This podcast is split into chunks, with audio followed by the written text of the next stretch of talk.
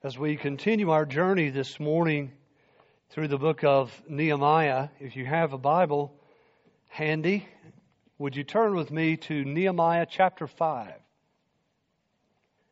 Nehemiah chapter 5. We left Nehemiah and the people of Israel having witnessed and having worked hard, and the wall is now half its height. They are halfway through the process of rebuilding the walls of Jerusalem. We know that from chapter 4, verse 6, that this has actually reached half its height. And so progress was happening. They were advancing the work of the Lord. They were seeing success on many fronts.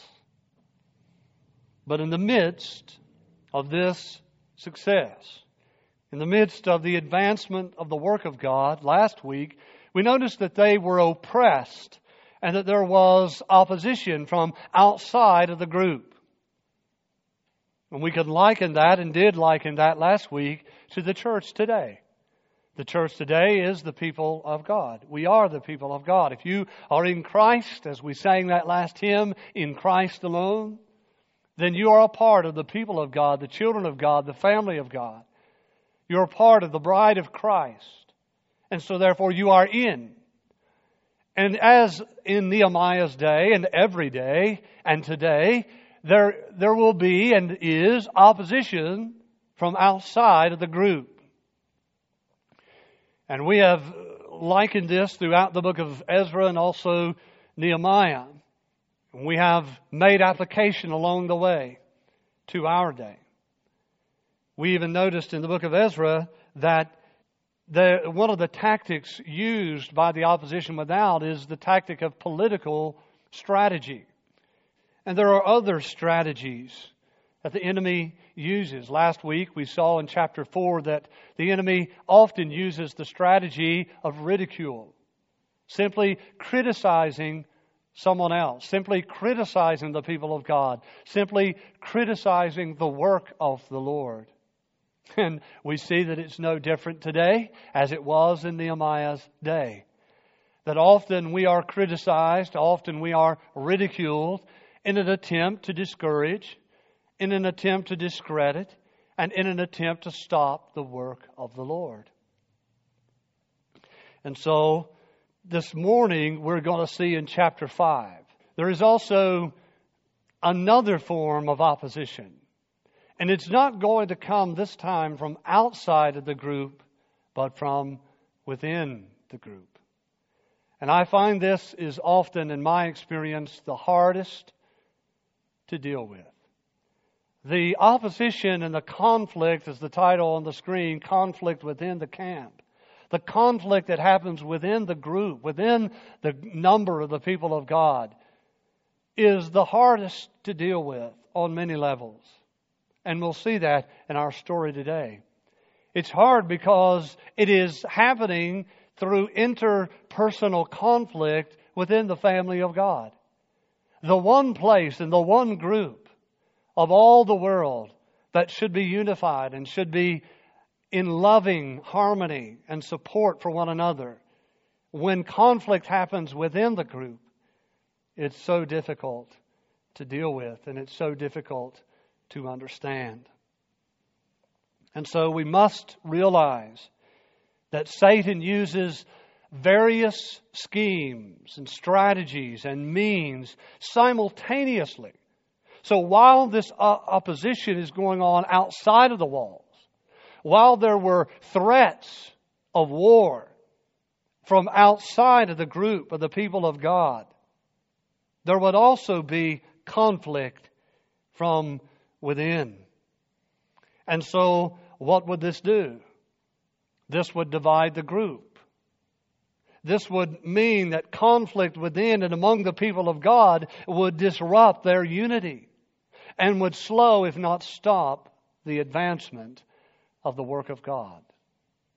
So often the ridiculers, the criticizers, or the threat, the people who level threats, so often especially if they come from within the group.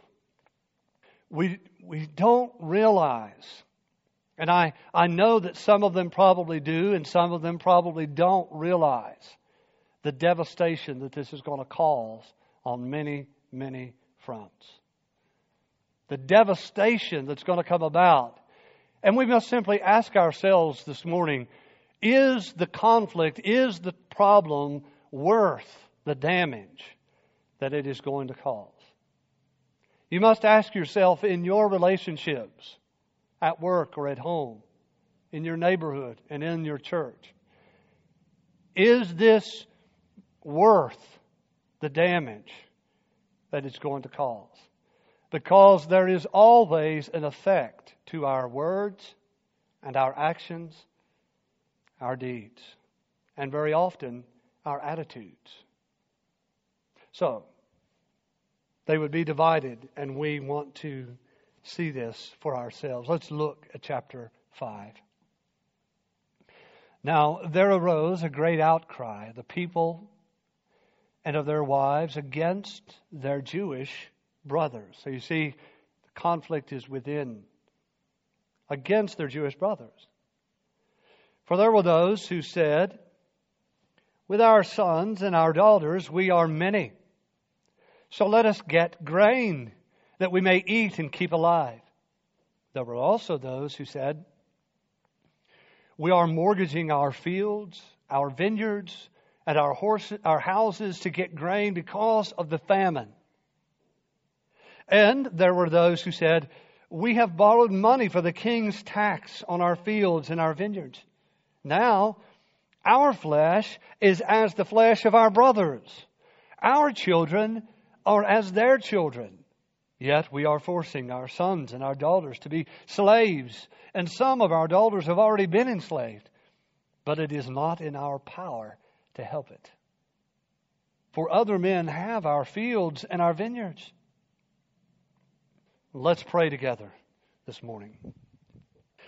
Father, our God who is in heaven, our constant watcher and ruler, we bow in your presence this morning to thank you for your word, to thank you for the example of godliness that we read in this chapter, to thank you for the example of repentance that we see, that today may be a day that we are called to repent and to live lives that give fruit and evidence of that repentance for your glory and for the good of your people.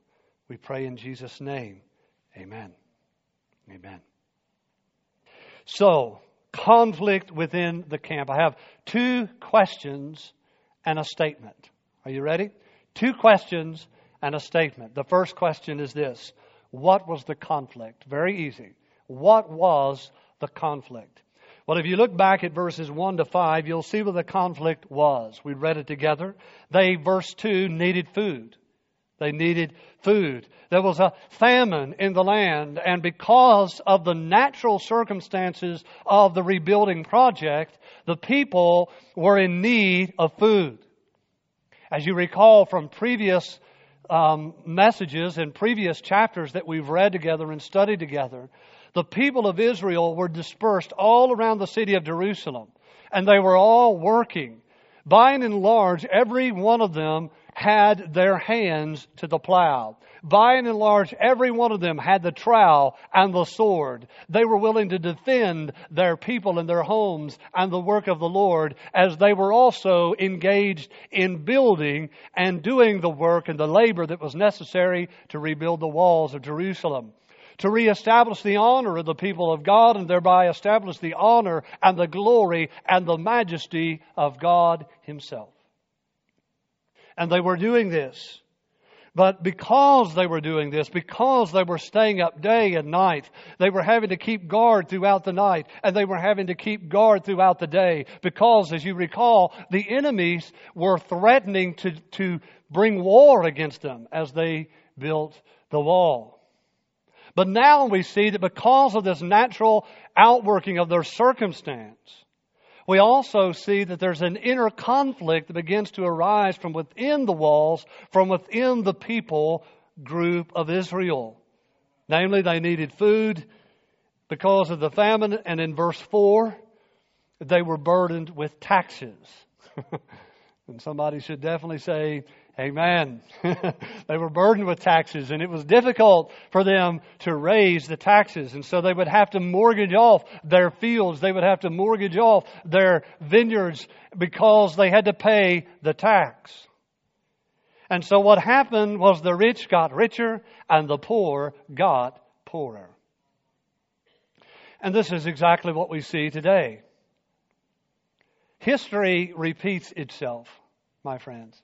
And what we see so often in the Bible, and as we read the history um, of the world and the history of nations and the history of the church, we know and realize that history does repeat itself. And what we are seeing today is a system of capitalism gone wrong. Capitalism may be a good system indeed, but you have to remember that human beings are fallen into sin. You have to remember that all of our faculties and our reasoning is fallen and corrupted by sin. and therefore, what could be a wondrous, a wonderful, glorious system for social life can, by the nature of sin over time, become corrupted to the point where it is a travesty and a great, hideous sin in the eyes of God. And that's exactly what was happening among the people of God in Nehemiah chapter 5, and it is exactly what is happening today. So, the rich get richer, the poor get poorer, and, and what makes matters worse, as I pointed out, is that this is taking place among the family of God. These are the brothers and sisters within the family that are exacting interest, high levels of interest from their own people. They are putting heavy burdens upon them on top of the burdens of the nation that is ruling them at the time. And so outside of the civil government, the, the powers that be are putting this tax upon them that they must pay. And here we see that what makes it worse is that the interest is coming from their own brothers in the family. And so this was a conflict brought about by nothing less than greed and covetousness. And it's the same thing that is driving many people in our country today. This was a self advancement, an attitude of self centeredness and self advancement with no concern for anyone else. They had the philosophy that could be summed up in the quote, You handle your business and I'll handle mine. And may the best man prevail. This was the attitude. But you must understand this in light of who they are you can understand that sinners would sin. we don't need to point a finger and wag our heads at people outside of a saving relationship with God through Christ if they sin. we don't need to do that. We don't need to do that. But when it happens within the framework of the people of God, then we have a great problem. And that's what was happening. You have to understand that God had called these people to be separate and distinct from all the other nations of the world. He had called them to live in a way that was different from the other nations. Why? So that He would be exalted so that he would be honored, so that all the nations of the world would know that there is a God in Israel that is the God of heaven and earth, and he's not like any other pagan God. For example, in Leviticus 19, as we see the outworking of the law that was given to this people, if you look in Leviticus 19, and I do want you to turn there if you have a Bible and would like to do so, Genesis, Exodus, Leviticus 19. And um, let's begin reading in verse 9. And I want you to notice, especially when we get down to verse 18 because you're going to see a very familiar phrase. So, beginning in verse 9, this is the instruction from God. When you reap the harvest of your land, you shall not reap your field right up to the edge. Neither shall you gather the gleanings after your harvest. Don't go back and scrape everything up that you can get. Don't get all you can and can all you get and sit on the lid. Don't have the philosophy that I'm going to just hoard up all that I can hoard up for myself. God says, don't do that. And you shall not strip your vineyards bare. Neither shall you gather the fallen grapes of your vineyard. Why? You shall leave them for the poor and for the sojourner, the, the outsider. Leave them. He says, I am the Lord your God. See, they were to live in such a way that they would show that they were not filled with greed. And they were to live in such a way that they would provide for the poor and for the stranger outside of their group. Verse 11, you shall not steal you shall not deal falsely, you shall not lie to one another, you shall not swear by my name falsely, and so profane the name of your God. I am the Lord. You shall not oppress your neighbor or rob him. Don't oppress him, God says. The wages of a hired worker shall not remain with you all night into the morning. In other words, pay your workers. You shall not curse the deaf or put a stumbling block before the blind. But you shall fear your God. I am the Lord. You shall do no injustice in court. You shall not be partial to the poor. In other words, don't be partial to the poor because they are poor, or defi- uh, refer to the great because they are great. But in righteousness shall you judge your neighbor. You shall not go around as a slanderer among your people. You shall not stand up against the life of your neighbor. I am the Lord.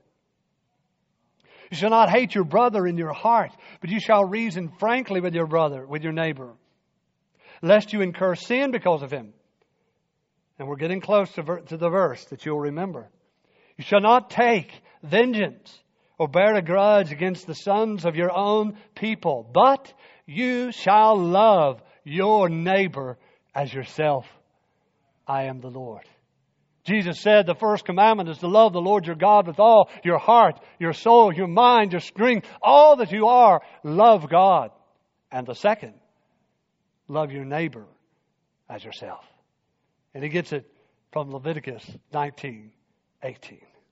And so there was sin in the camp of the people of God. They were breaking the commandments of God. And there is often people in any group, regrettably, even within the church, who are more concerned with their own gains, their own agenda, their own advancement, than they are with the honor and the glory of God, that they are with the well-being of other people. Even in the New Testament, we find that this is the pattern to live by if you're a child of God. The absolute contradiction to this kind of attitude and this kind of behavior is found, for example, in the book of Philippians. In the book of Philippians, chapter 2, we see a major example and a major exhortation to the church to be a people that is not self centered that is not self advancing, but is concerned for the welfare and the well being of others, especially those within the household of faith. Listen to what he says Philippians 2 1. So if there is any encouragement in Christ, any comfort of love, any participation in the Spirit, any affection and sympathy, complete my joy. How? By being of the same mind, having the same love being in full accord and of one mind. And then here's the admonition do nothing from selfish ambition or conceit, but in humility count others more significant than yourselves. Let each of you look not only to his own interests, but also to the interests of others. And then the great hymn, Have this mind among yourselves, which is yours in Christ Jesus who, though he was in the form of God, did not count equality with God a thing to be grasped, but emptied himself by taking the form of a servant, being born in the likeness of men, and being found in human form, he humbled himself by becoming obedient to the point of death, even death on the cross. Therefore, God has highly exalted him and bestowed on him a name that is above every name, so that at the name of Jesus every knee should bow in heaven and on earth and under the earth, and every tongue confess that Jesus Christ is Lord to the glory of God the Father. This is the way the church of Jesus Christ is to look and to act. And the attitude that we are to adopt is the attitude of our Lord Jesus Christ, who humbled himself and made himself a servant, although he is truly Lord of all. We see this acted out in the book of Acts, chapter 2. I want to point this out as well because I think it is a very good example of what we're trying to drive home this morning. In the book of Acts, chapter 2, as we see the early church working out this kind of attitude and disposition, listen to Acts 2:42. Acts 2:42 and following. And they devoted themselves to the apostles' teaching so they were submissive to the teaching of the Word of God. They were devoted to it.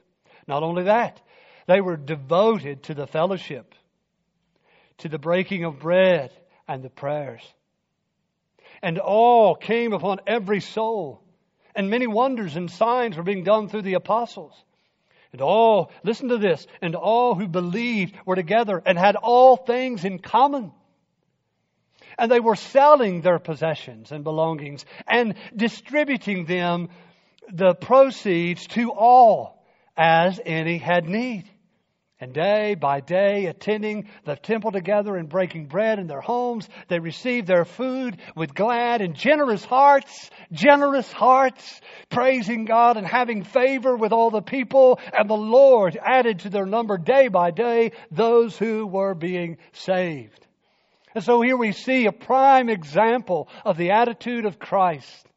The people who had a whole lot that came to faith in Christ were willing to sell part of what they had, not so they could invest in more stocks and bonds, but so they could give to those who were in need. When was the last time that you or I prayed that God would bless us to have a better financial situation, not so we would benefit, but so we would be able to help other people? That's number one. What is the conflict? It was a conflict brought about by greed and covetousness, and even among the people of God. Second question how was the conflict resolved? Very simple. How was the conflict resolved? And I have six statements of how it was resolved. And they all deal with the action and leadership of Nehemiah. Are you ready? Number one Nehemiah was moved to bring about righteousness and justice. Nehemiah was moved to bring about righteousness and justice. If you look there, going back to our story in Nehemiah chapter 5, he says in verse 6, I was angry when I heard their outcry and these words. He was angry. He had a righteous indignation. Listen, the child of God is not only characterized by a humility and a love for brother and sister in Christ and a love for the world, but also characterized by holy anger. The people of God are characterized by having this indignation of the soul when they see the injustice of the world. They see, when you and I as Christians see the injustice and the unrighteousness and the evil of the world and how people take advantage of other people for their own gain and profit and advancement, it should break our hearts because it breaks the heart of God, our Father. And we should feel the anger of God's wrath that He feels if He is in us in us, in our souls, in our inner being. We are united with the God of heaven. He resides within us, and therefore there is holy, righteous indignation that moves us to advance and to call for righteousness in the land, to call for justice in the land. And it will get more and more difficult for you and I to do that in our day, but we must do that. Humbly, lovingly, courageously, we must move, be moved to bring about righteousness and justice. Number two, Nehemiah was moved to promote a more godly character among the people of God.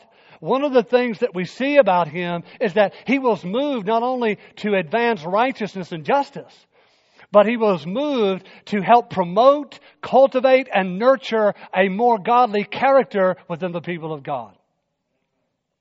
So you and I this morning have the same mission to make disciples who make disciples. Well, what is part of making disciples if not to call people to righteous living, if not to call people to godly character, and to point out, if necessary, the flaws that we see in one another that would help promote and nurture and cultivate godly character among the people of God. Number three, Nehemiah was moved with compassion to help the oppressed and poor of the group. He was moved with compassion to help the oppressed and the poor of the group.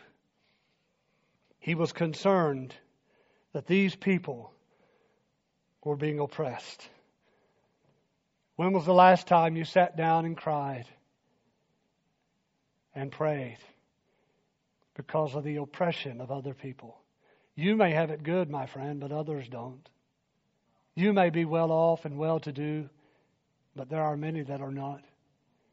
And we should not get up on our high horses and look down with disdain and turn up our noses.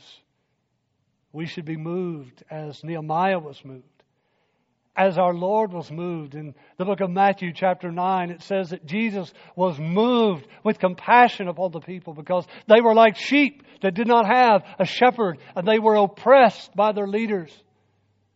And we should be moved no less to help them.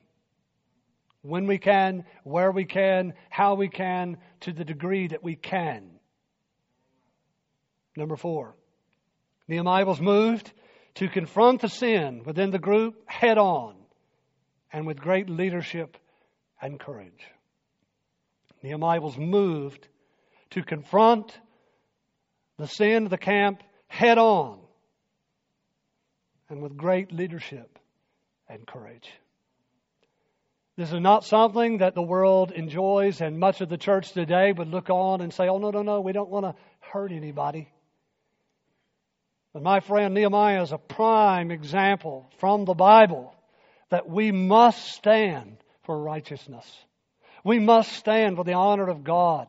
We must stand for the integrity of the Word of God. And we must stand and promote and cultivate.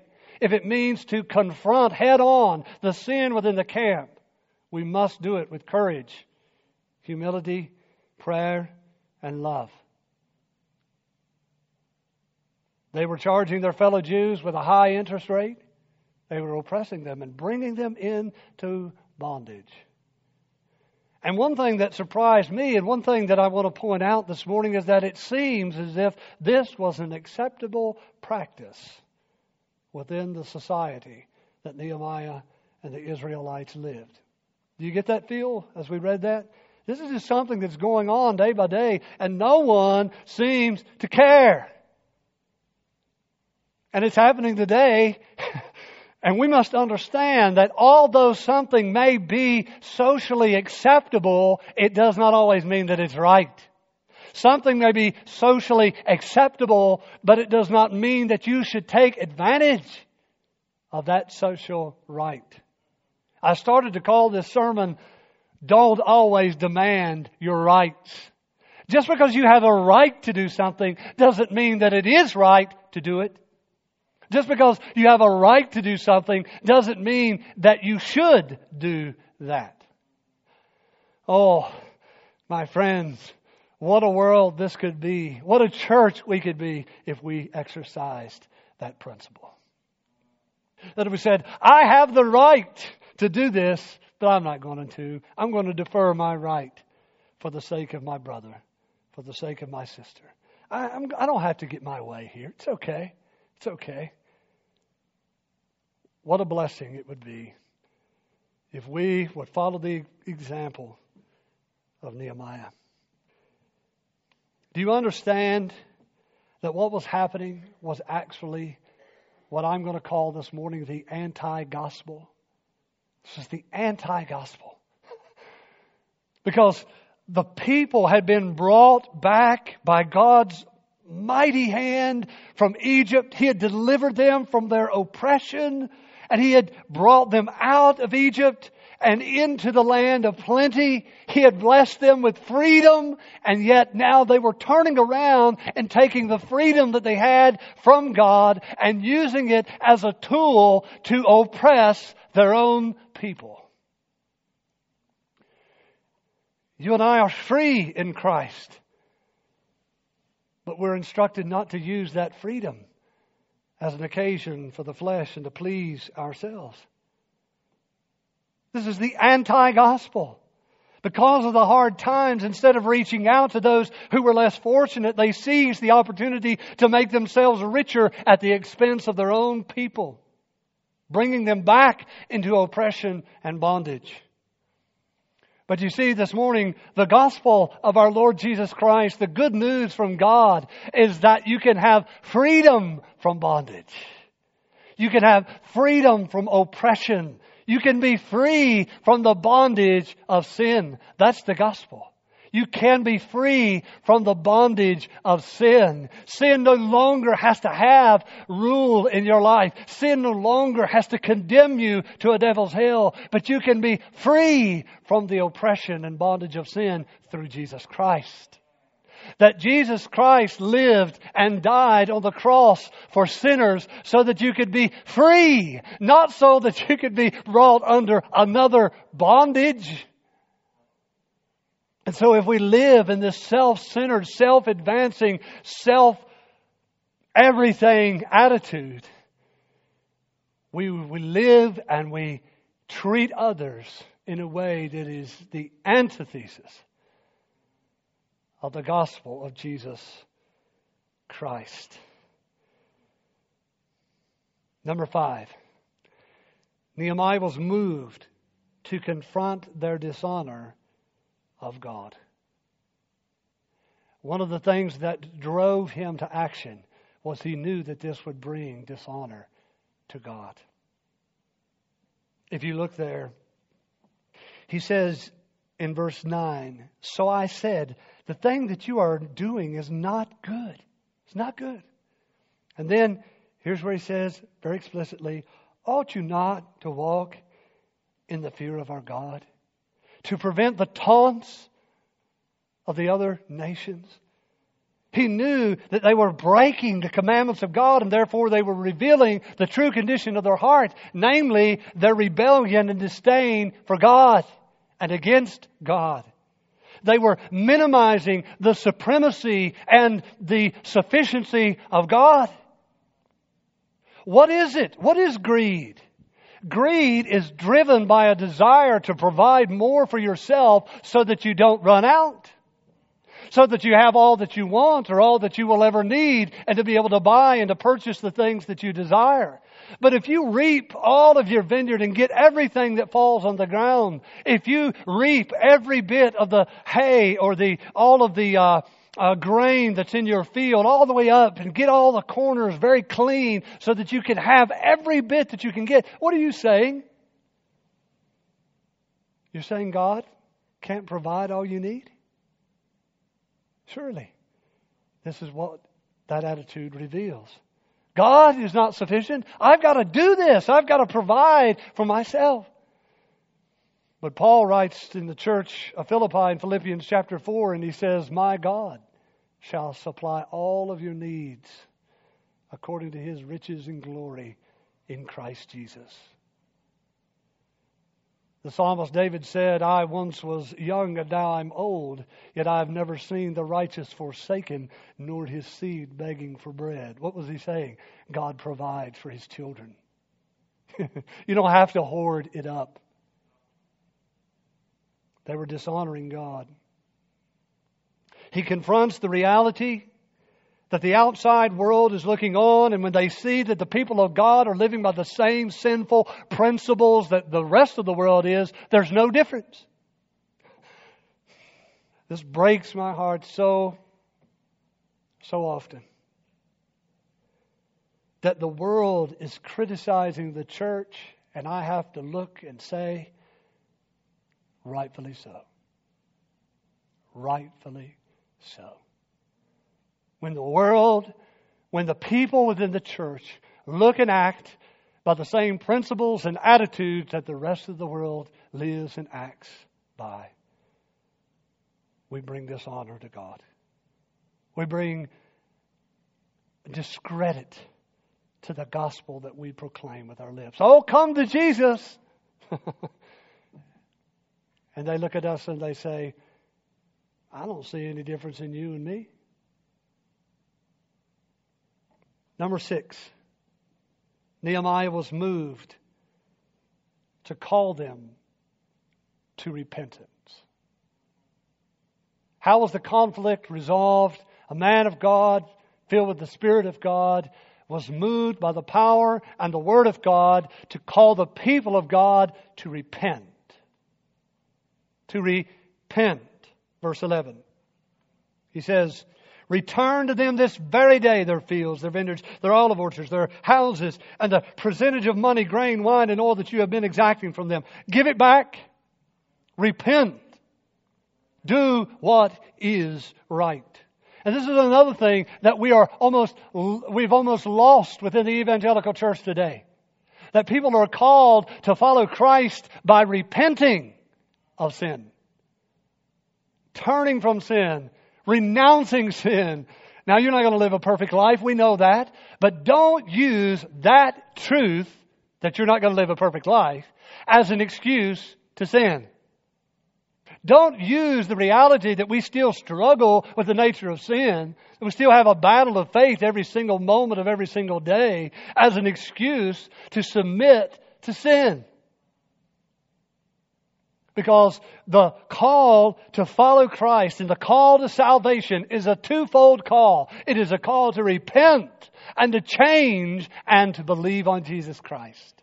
To trust in Him and Him alone and His all sufficient work on the cross to be the means by which you are accepted in by God and by the and, and the means by which you are forgiven of sin and brought into a peaceful relationship with God. In verse 12, thanks be to God, they respond with obedience. And they go on to make a covenant agreement. Nehemiah says it's not enough for you to say you're going to live this way. Let's get everybody up front. Let's let everybody see everybody saying, hold me accountable. I'm not going to do this anymore. Do you see this pattern and this principle of living within the people of God that is totally applicable to us today? That the church is the family of God, the people of God that are called, that are, that are to call one another when we see error, when we see sin, humbly, lovingly, yes, do it, but do it. Call one another to repentance. And then hold one another accountable to what you say you're going to do. Thank God for the end of verse 13.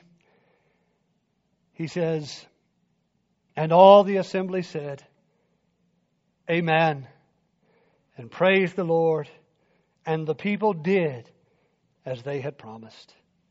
So here we see the positive effect of humble, courageous, God honoring, people loving confrontation of sin within the camp.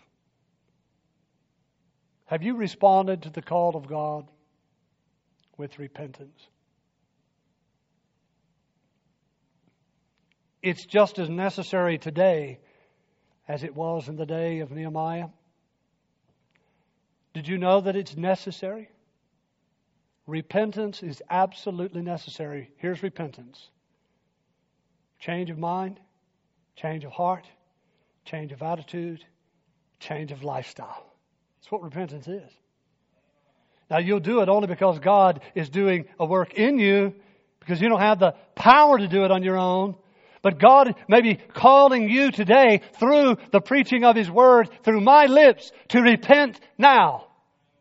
To have a change of mind and the heart and attitude to live right according to the Word of God. Let me close by giving you some scriptures from the New Testament, from the mouth of our Lord and His apostles. Listen. Jesus says, Matthew 4, 17. Matthew 4, 17. From that time, Jesus began to preach, saying, Repent, for the kingdom of heaven is at hand. So what is the word? Repent.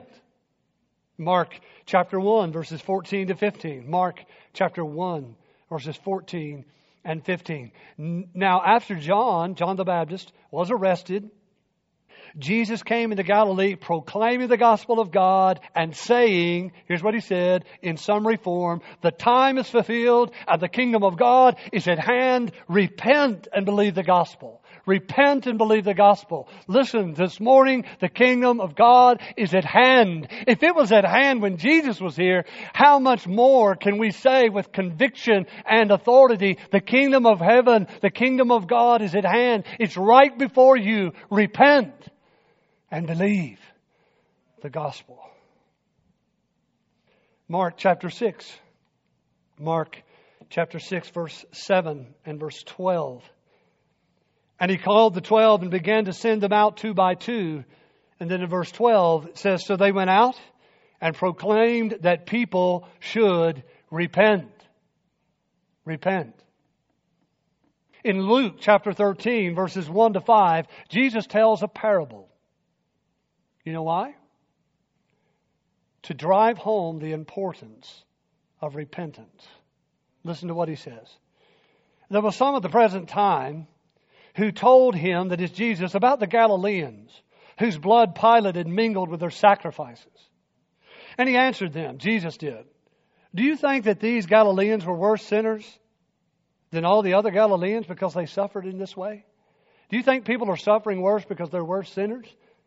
No, I tell you, but unless you repent, you will all likewise perish. Or those 18 on whom the tower of Siloam fell and killed them, do you think that they were worse offenders than all the others who lived in Jerusalem? No, I tell you, but unless you repent, you will all likewise perish. Acts chapter 17, verse 30. Acts chapter 17, verse 30. The times of ignorance God overlooked, but now he commands all people everywhere to repent. To repent. Have you repented? Are you trusting in a vain profession of faith many years ago? Walking an aisle, filling out a card? Or have you experienced the God wrought change and have lived in light of that change ever since? Well, that's the two questions. What was the conflict? How was the conflict resolved? What's our statement? In closing, number three, here's our statement. In verses 14 to 19, here's the statement God rewards our good works for His glory and for the good of others. God rewards our good works. Your labor your steadfastness, your faithfulness to God does not go unnoticed. you may never be recognized. Your name may never be in lights, but every deed is recorded in heaven. And God is, Jesus is coming, and He's coming with His rewards with Him. And you will not lose those rewards that are done through the Spirit of God in accordance, in obedience to the Word of God, the glory of God, the honor of Christ. They will, you will not lose your reward. If you look in those verses, what Nehemiah says in verse 19, chapter 5, verse 19. Remember for my good, O my God, all that I have done for this people. There's a principle there that Nehemiah knows. He knows that he has sacrificed. He hasn't, he hasn't taken the rights that he had. As a governor, he could have, he could have uh, enforced the law so that they would have to give him the governor's allowance, and he didn't do it because he knew that it would oppress the people. He knew they couldn't handle it. So he says, God, remember what I've done for this people. And I'm taking from that, this statement is true. God rewards our good works that we do for His glory and for the honor and for the good of others. He had a motive of God's honor. Verse 15, in the latter part of verse 15, he says, I do this because of the fear of the Lord. Secondly, he had a motive of a continuation for the work of God in verse 16. He, he, he was moved to do this because he had a motive. What was that motive? To continue the work of the Lord. Third motive. He had a third motive in verses 17 and 18, and especially look at verse 18, and that's the motive of the good of the people. Look at verse 18. Now that was prepared at my expense for each day was, and he tells what it is, and he says, yet, I, yet for all this, I did not demand the food allowance of the governor because, here's his motive, because the service was too heavy on the people. He had a motive. He cared for people. He had a motive to advance and to finish the work of God. He had a motive to honor and glorify God. 1 Corinthians 3, verses 12 to 15. He's talking about you and me in, in Christ. Now, if anyone builds on the foundation with gold, silver, precious stones, wood, hay, or straw, each one's work will become manifest for the day, capital D, the day of judgment will disclose it. Everything you've ever done, everything you've ever said, everything you've ever thought will be there. It will be there. He said, nobody knows what I'm thinking. God does. Nobody knows why I'm acting this way. God does. Nobody knows. God knows. Each one's work will be manifested for the day, will disclose it because it will be revealed by fire. That fire is representative of judgment. And the fire will test what sort of work each one has done. If the work that anyone has built on the foundation survives, he will receive a reward. If anyone's work is burned up, he will suffer loss. Although if he is a true believer, says he will be saved only through fire. And I leave you with the words of Jesus Christ. Matthew 10, 40 to 42. Matthew 10, 40 to 42. Whoever receives you receives me, and whoever receives me receives him who sent me. The one who receives a prophet because he is a prophet will receive a prophet's reward. And the one who receives a righteous person because he is a righteous person will receive a righteous person's reward. And whoever gives one of these little ones even a cup of cold water, the most menial task, just giving a child a cup of water because he is a disciple. So the little ones, and I think in that context, is disciples, not little children because he is a disciple, truly, I say to you, he will by no means lose his reward. Isn't that wonderful? What's that going to be like? It's going to be the most embarrassing moment of your life. Because everything that you thought Nobody would ever know. They will. It'll be the most humbling experience you'll ever have. I guarantee you. You're standing there in Jesus, the host of heaven, and you'll be humbled to the dirt because of your sin. And you'll be humbled to the dirt because in that moment you will fully understand what the grace of God is. You'll fully see that God, in amazing grace, made His Son to be the sacrifice to pay for all of that sin, every bit of it,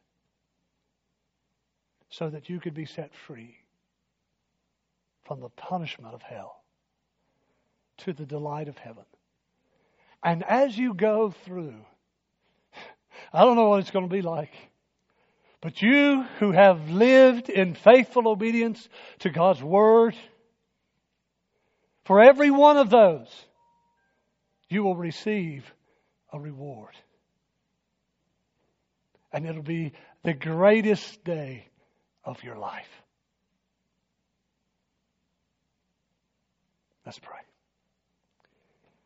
Lord, we thank you for the reality of judgment, for the reality of heaven, hell.